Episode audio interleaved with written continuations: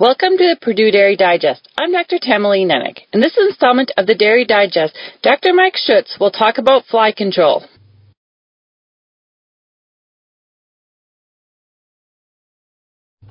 Special thanks to retired Purdue livestock entomologist Ralph Williams for sharing this information.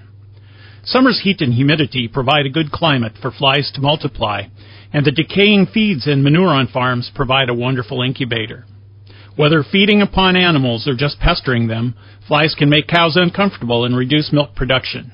Besides, flies are unsanitary and may contaminate milk or spread contagious mastitis in cows and heifers.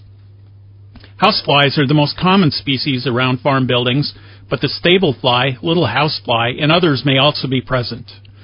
The housefly and the little housefly simply annoy cattle. The stable fly is a bloodsucker. In the pasture, Cattle may be attacked by hornflies, face flies, horse flies, deer flies, and mosquitoes. All of these pasture flies, except the face fly, are bloodsuckers. Face flies feed upon secretions from the eyes, nostrils, and wounds, including those made by blood-sucking flies.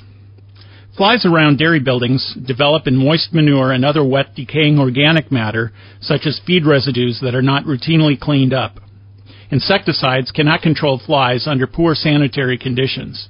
A thorough sanitation program is a must to hold down fly populations in and around dairy buildings. Manure that is wet but not saturated is conducive to fly production. Flies can complete a generation from egg to adult fly in as few as 10 days. Thus, manure removal at least twice a week is needed to break the breeding cycle. This can be done by spreading the manure to dry quickly or by handling the manure as a liquid. More on dairy farm fly control in an upcoming installation of the Purdue Dairy Digest.